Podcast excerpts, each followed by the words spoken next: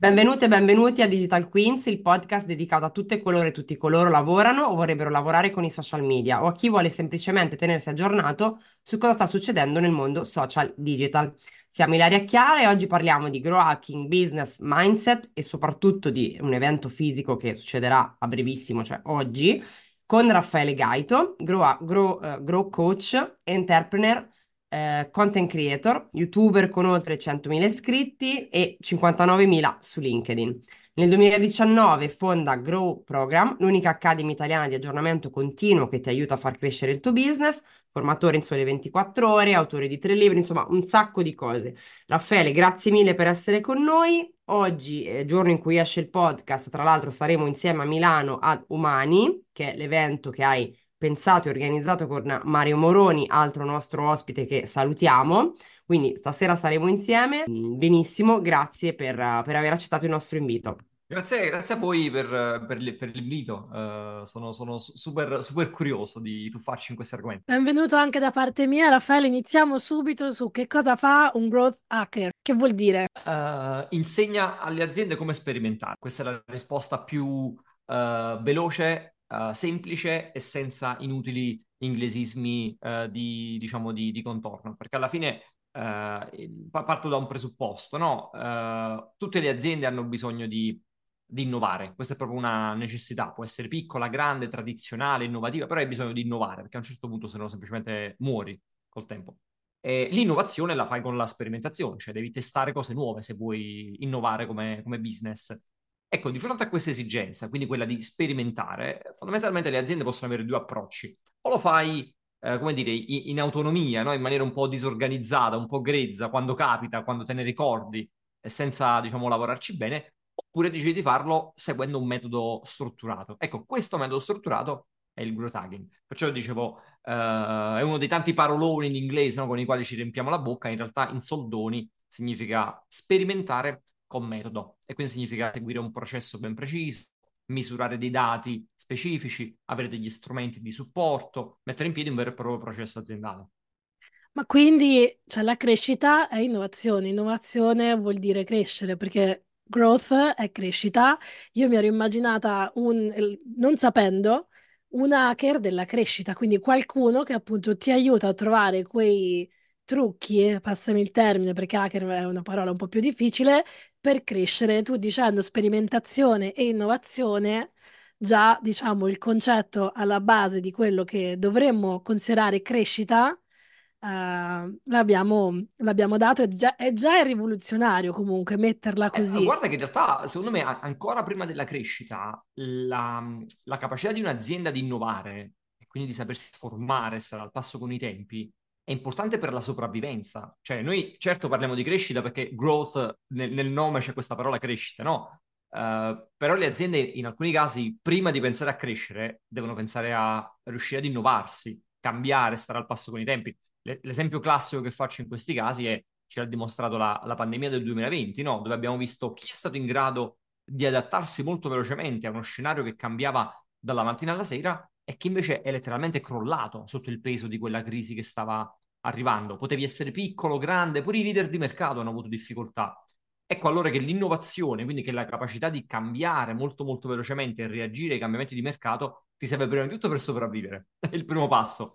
Poi dopo si pensa anche alla crescita. Quindi per me sì, l'innovazione è proprio fondamentale, si parte sempre da lì. Quindi anche un po' darwiniana come cosa, no? Cioè è adattarsi al cambiamento. È molto darwiniana. Eh, io ho una visione estremamente darwiniana del business. Non va avanti il più forte, va avanti chi è in grado di adattarsi.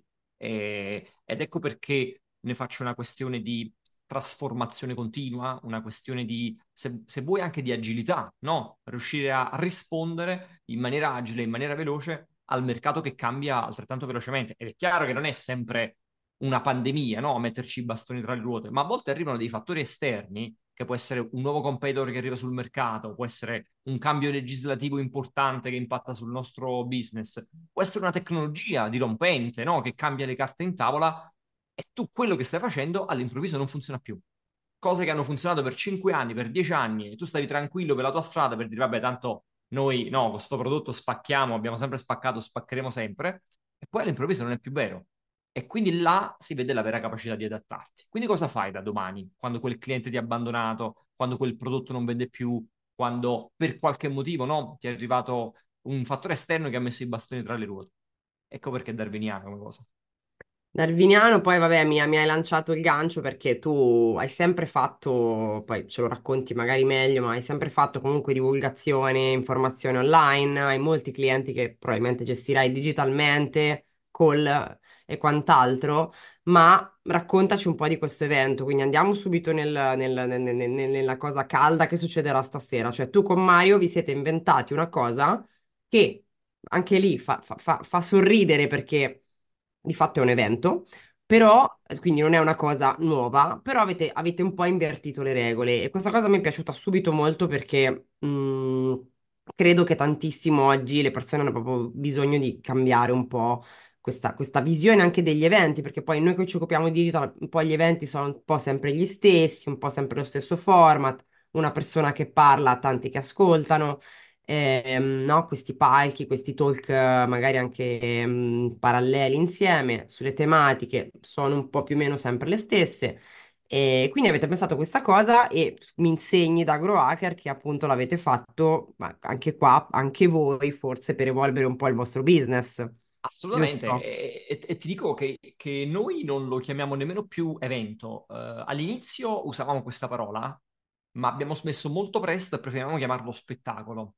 Eh, Perché l'evento fa pensare alle persone proprio quello che descrivevi tu, no? Vabbè, la conferenza, vabbè, eh, sono andato a mille conferenze digital, vado lì, piglio gli appunti, faccio le foto alle slide, faccio due stories, no? Taggo qualcuno, me ne torno a casa con un po' di bigliettini da visita, un po' di appunti e magari ho scoperto pure qualche nuova strategia.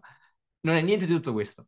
No, aspetta, Eh, la cosa bella è che si beve prima, cosa che esatto. io adoro peraltro. Potete, asco- io che non ne so niente, come magari molti quelli che ci stanno ascoltando, potete descrivere questo Vai, evento?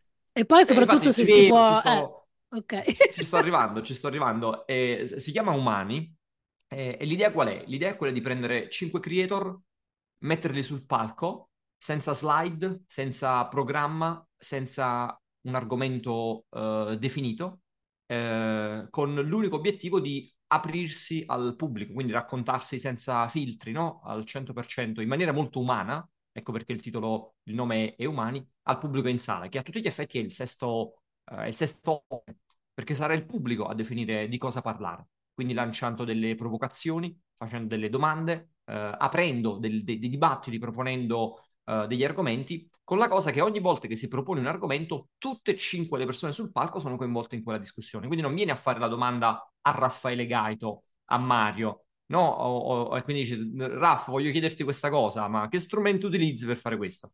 Un'altra delle caratteristiche dell'evento è che non si parla di cose tecniche. Quindi tutto ciò che è tecnico lo dobbiamo lasciare a casa. Non è un posto nel quale si va a parlare di, di- di- di, eh, di- di strumenti, no, non vai lì a chiedere a Mario Moroni quale microfono utilizza per fare i podcast, ma si parla delle persone. Noi vogliamo che per quelle ore si mettano da parte i personaggi e si dà spazio alle persone. E quindi quei creator che magari uno è abituato a seguire sui social, e anche perché no, a volte a mitizzarli, no? Perché magari leggo il libro, ascolto il podcast, guardo i video, no? Vedo queste figure così lontane, così intoccabili, e invece là ti tiri fuori l'essere umano che c'è dietro quella- quel professionista e quel, e quel, quel creator. Siamo cinque persone, eh, io, Mario, diciamo che siamo gli organizzatori, eh, Rossella Pivanti, Nicole Ronchi, eh, e Andrea Ciraulo. Eh, quindi cinque persone molto diverse, diciamo su, su canali, su social diversi, con argomenti diversi, però accomunati da, da una cosa, no? Il filo di luce che ci lega qual è? Siamo, siamo persone, prima di tutto. E, e quindi vogliamo provare a dare spazio a questa roba qui. Eh, perché? Perché è un momento nel quale sentiamo, noi in primis, ma poi l'abbiamo sentito anche nelle nostre community, nel pubblico online, una certa stanchezza verso eh, la patina dei social, verso ehm, le vite perfette che raccontiamo, no? sui, sui social. E quindi abbiamo detto, ma che succede se invece noi facciamo un- una, una roba a porte chiuse? Perché questa evento ha un'altra caratteristica, non c'è il live streaming, non c'è la registrazione, il giorno dopo non puoi rivederlo perché non viene caricato da nessuna parte e in sala non puoi utilizzare il cellulare. Quindi non è un evento dove devi stare lì a fare foto, a pensare ah, adesso taggo Raffaele, mi faccio il selfie, metto il tag, eccetera, eccetera. Noi vogliamo che per quelle ore la gente debba staccare del tutto e godersi il momento. No? Si parla così tanto di, de, della mindfulness, no? del qui ed ora, sti paroloni con i quali ci riempiamo la bocca da, da una vita. È veramente così. Cioè, durante quelle ore posa quel cazzo di cellulare, concentrati su quello che sta succedendo sul palco, goditi le persone che sono intorno a te, goditi la chiacchierata e magari approfittane per raccontare un tuo dubbio, per proporre un tuo argomento, per fare una tua domanda e così via. È una roba un po' folle, perciò dico somiglia più a uno spettacolo, è a tutti gli effetti un talk show se ci pensi come, come strutture, però in Italia nessuno l'ha mai fatto così. E noi abbiamo preso un po' di ispirazioni qua e là da varie cose che ci hanno ispirato negli anni abbiamo detto proviamo a fare una cosa del genere, molto intima, fatta in teatro, in un contesto anche molto carino, abbiamo scelto Fabbrica di Lampadine a Milano, vediamo che succede, vediamo che succede se diamo alle persone questa possibilità, di cosa si parlerà, no? Come, com- no. cosa tireranno Bello fuori? perché è un mix tra improvvisione, stand-up comedy, mi viene in mente quella roba un po' brainstorming, così, no? un, un talk show molto di chiacchierata anche con, con il pubblico, quindi bello. Quindi stasera si potrà comunque partecipare, se qualcuno volesse prendere il biglietto all'ultimo, credo di no, vero? Assolutamente no. È full. Assolutamente sì. Siamo full, quindi è finita, raga, ormai ve la siete giocata. Tornerà, Raffaele Io tornerà ho preso... per sì, io ho preso il raccontarci com'è biglietto andata, a no? ottobre. Eh. A, raccontare com'è andata, sì, sono, sono curiosissimo io in primis. cioè, io vi confesso che sono emozionato perché ovviamente prima parlavamo di sperimentare, no? E quando fai un esperimento, per definizione l'esperimento, altrimenti si chiamerebbe certezza, per definizione Eh. l'esperimento è, è Non sai come va. Quindi può essere una cazzata clamorosa e fai un buco nell'acqua enorme, oppure dici, oh cavolo, ci avevamo visto giusto. Effettivamente le persone hanno risposto, no? Sentono anche loro questo, questo desiderio, eh, questa necessità eh, di confrontarsi, di aprirsi, di stare in un posto sereno, tranquilla, senza pressione, di non dover condividere e così via. E lo scopriremo tra qualche ora benissimo, e, e Raffaele. farò sapere. Ci hai, ci hai fatto venire a tutti una gran FOMO, anche a tutti quelli che ci ascoltano E, e adesso, non ci quindi sarete, infatti, ci sarò solo io, quindi ciao. grazie E mille. il bello è che tu lo potrai solo raccontare, no? Non avrai delle foto, dici, ah, guarda, ho fatto il video in sala, ti mando il link YouTube, ti faccio vedere. Anche questa cosa a noi piace molto, cioè se qualcuno che ha partecipato vuole raccontarlo a qualcuno che non ha partecipato, glielo deve raccontare. Basta, cioè non c'è altro modo per farglielo, per farglielo Mi vedere. viene in mente uno spettacolo bellissimo che, era- che è stato fatto, penso che ancora gira per il mondo, che si chiama Sleep No More, che è una Esatto. rivisitazione del Macbeth, no? In questo contesto mo- mi è venuto in mente subito che entri, gli attori in realtà sono muti, tutti sono muti, gli attori hanno, hanno- sono liberi di girare per tutti questi 4-5 piani a seconda del- della location e diciamo che il pubblico quasi aiuta la, la storia. Vabbè, comunque è difficilissimo da E hai spiegare, pieno. infatti. Chiara, ci hai beccato in pieno perché quello è lo spettacolo. eh, io ci sono stato qua a Londra eh, qualche tempo fa ed è lo spettacolo che mi ha ispirato di più. Cioè, l'idea Eh, per perché mi è umani, venuto in mente umani subito, guarda, perché io l'ho visto a. New York e degli attori a un certo punto mi hanno abbracciata, un altro mi ha... Tu potevi aprire tutto, è un- non è un teatro, la gente praticamente diventa... mh, si creano dei tanti Parte piccoli spettacolini, esatto. Comunque, appunto, grazie per questa FOMO che ci hai regalato. Vorrei passare alla prossima domanda. Eh, scherzo, no, è molto, è molto interessante. Spero la prossima volta di poter venire, venire anch'io. Parlando di sfide e parlando di sperimentazioni, quali sono delle sfide? Perché pensiamo che chi ci sta ascoltando sono social media managers, marketers, eh, piccoli o grandi imprenditori che comunque, come dici tu, si fa fatica a cambiare in generale perché sentivo un podcast questa mattina proprio che diceva c'è un 5% di popolazione che vuole essere unica, c'è un 5% di di popolazione che vuole che le cose eh, cambino tutto il resto vuole semplicemente fare quello che piace agli altri. Quindi cambiare è veramente difficile, non perché le persone non vogliono, semplicemente perché non vogliono essere gli early adapters, capito? Cioè vogliono essere quelli che si adattano alla fine, invece eh, quelli che si adattano all'inizio sono molto più difficili. Quindi, domanda è, quali sono le principali sfide che hai riscontrato nell'accompagnare i tuoi clienti o allievi eh, nella crescita dei loro business attraverso questi programmi di formazione che fai tu? Perché comunque ancora non ho capito benissimo eh, come fai a aiutare i clienti in queste, in queste Sì, sfide. Cioè, workshop? sono, sono delle strategie, una- entrambi, se puoi spiegare un pochino meglio questa cosa. Sì, sì, sì, sono, Mhm. sono fondamentalmente sì, perché io mi occupo di, di- di formazione, non ho un'agenzia, quindi non è che faccio consulenza, non vado a mettere le mani dentro le aziende dei miei clienti. e formazione. Quindi sì, sono, eh, hanno varie forme, che può essere un, una sessione di formazione frontale più tradizionale, io lo faccio anche in, in aula, uh, quindi diciamo sia in azienda che in aula, sia ad eventi, eccetera, eccetera. In alcuni casi sono dei workshop, uh, in alcuni casi sono invece delle sessioni proprio immersive che durano diversi giorni, dove lavoriamo a quattro mani insieme, eccetera, eccetera, con l'idea di trasmettere il metodo. No, prima ti dicevo che uh, non è nient'altro che un metodo di lavoro, di sperimentazione. E quindi il lavoro che faccio è su quello, no? sul trasmettere questo metodo, cioè sul dire se voi fino a ieri facevate un test ogni tanto, eh, quando ve ne ricordavate, senza misurarlo e senza prepararlo bene, io adesso vi faccio vedere come ne dovete fare tanti, misurandoli bene e preparandoli bene. E quindi là c'è un lavoro di trasmettere proprio la metodologia, quindi che strumenti utilizzare, come impostare il processo, quali dati leggere, quanto far durare un esperimento, come organizzare il team, proprio fisicamente, no? concretamente, come portare a termine questa cosa. E le sfide più grosse ce ne, so, ce ne sono tante, diciamo, per dirtene un paio, c'è una sfida di quantità, proprio una sfida numerica, uh, cioè i, gli esperimenti per definizione devono essere tanti, Uh, perché tanto la maggior parte non funzioneranno. e questa è una cosa che non sempre i business comprendono. Quindi li affascina questa idea di sperimentare, però poi quando glielo chiedi eh, che, che, esperimenti avete fatto, raccontami qualcosa che avete fatto, ti dicono una cosa fatta un anno fa, per esempio. Ah, sì, sì, noi una volta abbiamo provato un sondaggio. Snapchat, abbiamo visto che non funzionava per noi, eccetera, eccetera. No? E quindi ti, ti raccontano un, una, una, cosa del, uh, de, de, de, di un anno fa. Uh, e non è questo sperimentare, non puoi farlo ogni tanto quando te ne ricordi. No, la sperimentazione, quello che cerco di trasmettere io proprio come approccio, come mindset, che la sperimentazione è a tutti gli effetti un processo aziendale.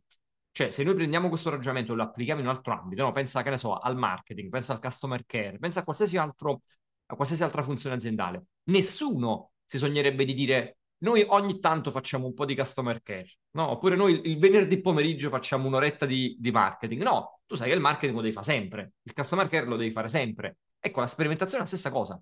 La follia è pensare che fai un esperimento ogni tanto e poi quell'esperimento ti cambia la vita. No, tu fai esperimenti di continuo, il 90% non vanno da nessuna parte, ma ogni tanto ne becchi uno che è clamoroso e che ti permette di sopravvivere, come dicevamo prima, superare i momenti di crisi, far crescere il tuo business, trasformarti, eccetera, eccetera.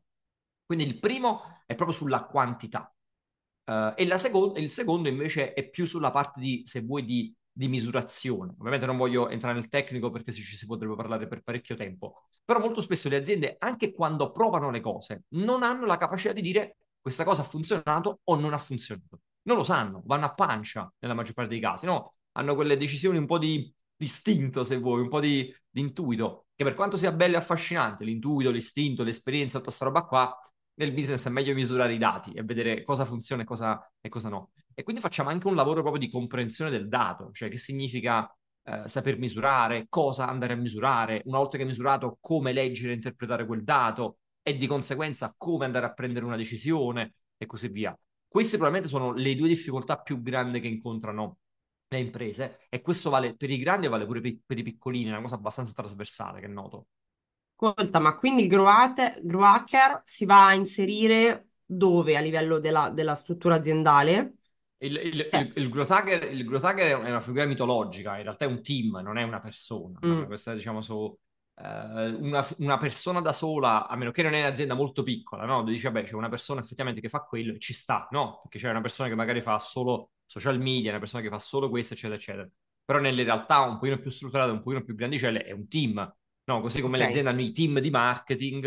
Eh, ah, proprio, quindi è un team roba. che si va ad affiancare al commerciale, alla comunicazione, esatto, al marketing. Che fa sperimentazione, che testa cose è, nuove. Proprio lo vedi come... Ah, io pensavo, lo vedevo più come una strategia, cioè come magari un consulente esterno uno, una sorta di strategist che insieme alla proprietà, magari agli uffici commerciale e marketing, faceva appunto questi tipi di, di Questo di, dipende tanto dall'azienda, dipende se è una realtà piccolina, se è una realtà grande, eccetera, eccetera. Però questo ragionamento vale per tutto, no? Tu di fronte a ogni esigenza puoi dire la internalizziamo o la diamo in esterno. E quindi è chiaro che tu puoi pure avere all'esterno, che ne so, la parte di, A- di ADV, no? C'è l'agenzia che te le fa e tu compri quella competenza e puoi farlo pure col growth hacking, ovviamente però tu puoi pure metterti invece quelle figure internamente. Chiaro. Quindi dici, internamente abbiamo le persone che ci curano la pubblicità, internamente abbiamo le persone che si occupano della parte di sperimentazione. Questo è più un dettaglio implementativo, no? Uh, il, il, chi va a fare questa roba. Uh, però sì, può essere una persona singola, può essere un team, può essere un'agenzia esterna, dipende tantissimo dalla struttura dell'azienda. Ci racconti un caso di successo, visto che abbiamo anche poco tempo, altri dieci minuti nemmeno, eh, ci racconti un caso di successo o qualcosa che ti è successo magari in uh, lato comunicazione social, visto che tendenzialmente noi parliamo di questo sul nostro podcast, quindi se hai magari un esempio di come è cambiato il business, di come sei riuscito con i tuoi eh, io ce n'ho uno freschissimo, uh, ce n'ho uno freschissimo, un, un esperimento fatto, fa, fa, fatto, da me, no? su, su di me sono quelli che sì. mi piace di più raccontare perché ho accesso a tutti i dati, posso dare qualsiasi informazione e così via. Uh, la, nel, nel, nell'esplosione che c'è stata uh, del, dell'intelligenza artificiale no? negli, ultimi, uh, negli ultimi mesi, nell'ultimo anno, perché poi tutto è iniziato diciamo da novembre del 2022, quindi un, un, un, annetto più o meno di questa roba qua. Uh, un esperimento che ho fatto io a un certo punto è stato, prima dal punto di vista dei contenuti e poi anche del business, ve li racconto entrambi. Dal punto di vista dei contenuti è stato fammi provare a vedere se sul mio canale YouTube posso portare questa roba qua. Eh, un argomento che non avevo mai trattato in, in passato. Eh, e quindi sperimentare proprio su un, un, argomento che era completamente nuovo. Quindi tenendo il, il, diciamo, il, il, core mio, perché è sempre lo stesso tono di voce, lo stesso approccio, no? il mio modo di comunicare, il mio stile di comunicare a cui è abitata la mia community, Uh, però su quel tipo di, di, argomento, andando a testare dei formati che erano completamente nuovi. Io fino a un anno fa facevo dei video che magari, che ne so, duravano uh, 10 minuti ed erano super montati, pieni di effetti, belli precisi, no? Uh, puliti proprio, ben definiti, eccetera, eccetera. All'improvviso la gente si è trovata dei tutorial da 45 minuti dove c'è tutto lo schermo condiviso, io nella finestrina in basso a destra, eccetera, eccetera. E l'ho fatto sta cosa dicendo, vabbè, secondo me la gente si annoierà da morire e chiuderà il video dopo due minuti, però fammi fare questo tentativo perché a me sta roba piace, affascina. E in realtà quella roba è esplosa. Quella roba mi ha permesso di superare uh, oltre 100.000 iscritti sul mio canale YouTube, uh, fare dei numeri che non avevo mai fatto, e io faccio video dal 2016, non avevo mai fatto in precedenza, e trovare un formato completamente nuovo che per me era una roba buttata lì per dire ma figurati se la gente si guarda 45 minuti di me che parlo no? con lo schermo condiviso, sarà una noia mortale. E invece questa cosa è esplosa e poi mi ha portato alla fine del 2023 a provare a fare un Academy. Quindi anche quello è un esperimento. Ho detto, ma se io, oltre a questa parte gratuita che faccio su YouTube, provo alle persone a dire, guardate, se volete c'è anche una scuola a pagamento nella quale potete entrare e trovate qualcosa di in più, la gente pagherebbe. E anche lì è stato un test. Il test è stato eh, buttato lì perché ho detto, vabbè, io su YouTube regalo già tantissima roba di qualità ed è pieno di roba di qualità. Perché le persone dovrebbero pagare per entrare no, a studiare un argomento così nuovo del quale si sa molto poco e c'è tantissimo gratis online? E quella è esplosa. Abbiamo fatto, eh, siamo ormai, abbiamo superato i, i, mille, i mille, iscritti, eh, c'è letteralmente esplosa tra le mani, no? In una manciata di, uh, di mesi. Pure quella è una cosa, come dire, che è stata un esperimento e poi si è rivelata in realtà vincente. Devi tornare anche per parlare di tutta questa strategia di upselling che comunque, ehm, se fatta bene, comunque può essere un progetto di business eh, molto stimolante perché diciamo è anche un progetto che si può autofinanziare e comunque la maggior parte delle volte altrimenti è tutto uh, farine dei nostri sacchi presi dalle nostre dispense di casa. Per chi crea contenuti questo è il grande punto interrogativo. Io ho tantissimi freelance e content creator che mi dicono ma io regalo un sacco di roba, ancora non riesco a capire dove fai i soldi. che ne eh, so, faccio perché... i reel su Instagram, faccio i caroselli, faccio i tutorial su YouTube, faccio i podcast, ma da dove monetizzo? Ne no? abbiamo... quel pezzo eh... di... Ne abbiamo parlato anche in altri episodi, tornerai perché so che questo episodio è più breve del solito, quindi Super Raffaele assolutamente tornerai dopo l'evento per raccontare feedback. Quindi la nostra ultima domanda di rito uh, podcast, newsletter che ascolti e consigli per ispirazione o per rilassarsi? Allora, uh, ta ta ta allora podcast, uh, io ascolto molta roba, uh, guardo in realtà, perché i podcast non li ascolto, li guardo, mi piace guardarli, eh, perché mi devo concentrare, cioè mi piace proprio vedere le persone che, che parlano, e quindi me li metto proprio sulla TV, cioè me, me li guardo al posto di un film o di una, di una serie, di una serie TV. Ma anche Uh, senza i video? No, Eh, devono avere no, sono senza video. video non, non sono podcast per me, semplicemente. te- Meno male che No, adesso perché, vado- faremo i, i mi... video, eh, Adesso in poi Ilaria, così Raffaele si può guardare anche tutti i nostri episodi, quasi tutti i nostri episodi. E, mm, e diciamo sul, sul, non, non ascolto, non, non sono proprio più in roba tecnica. Prima in passato mi sfondavo di roba di marketing, di business, eccetera. Cioè adesso proprio zero, veramente zero. In Italia ne seguo molto pochi, me ne vengono in mente un paio. Mi piace molto One More Time, che ha un bel taglio, eh, molto, fatto molto molto bene. Eh, Basement pure, eh, in Italia. E ogni tanto qualche puntata di Muschio Selvaggio, non sempre, dipende un po' da- dagli ospiti, questo in Italia. Eh, sul- sull'internazionale eh, mi piace molto il podcast di Ali Abdal, eh, lui bravissimo, molto molto bravo, un creator inglese molto forte sul tema di produttività e dintorni. Il suo podcast mi piace molto, Daily Stoic di Ryan Holiday, lui è uno dei miei autori preferiti eppure il podcast è veramente eh, molto ben fatto, molto figo. Eh, su roba un pochino più business, quello di, di Gary Vee, quindi Gary Vaynerchuk, grande classicone, però mi piace, molto spesso porta degli ospiti eh, veramente molto bravi, eh, veramente molto, molto, molto forti. E poi c'è un altro molto famoso qua in Inghilterra che si chiama The Diary of a CEO, quindi il diario di un, di un- di un CEO, Steven Bartlett, pure quello molto bello. Eh, questi sono più o meno quelli più frequenti, che- ce ne sono alcuni che ascolto, diciamo, che guardo magari molto più spesso e qualcuno che magari invece vedo solo l'ospite dico, ah, sta puntata mi piace perché c'è Tizio, me la vado, me la vado ad ascoltare. Quindi dipende molto dalla, dalla situazione. Grazie, Steven Bartlett, mi- avevo visto una sua conferenza, veramente... però non, ho mai ascoltato il podcast, adesso me lo, me lo ascolterò. Va Eh, bene, molto grazie. bravo, molto Eh molto sì, bravo. molto disruptive anche. Mi ricordo nel, Eh, tipo sì. sei anni fa diceva la bolla degli influencer marketing, più grande scam del- della nostra società di marketing. Di- Ne diceva di, to- di cotte e di crude. Non so se, se è ancora di quell'opinione. Beh, diciamo che parlare oggi di influencer, io sono stata ieri al Taste a Firenze, stessa cosa, cioè, come dicevo influencer, dicevo, ah, lavori con gli influencer, quindi Ferragni, cioè, quindi No, capito, ma Eh, lui è lo buon momento per diceva... è una l'argomento. parola No, no, che ma non lui lo puoi diceva... usare.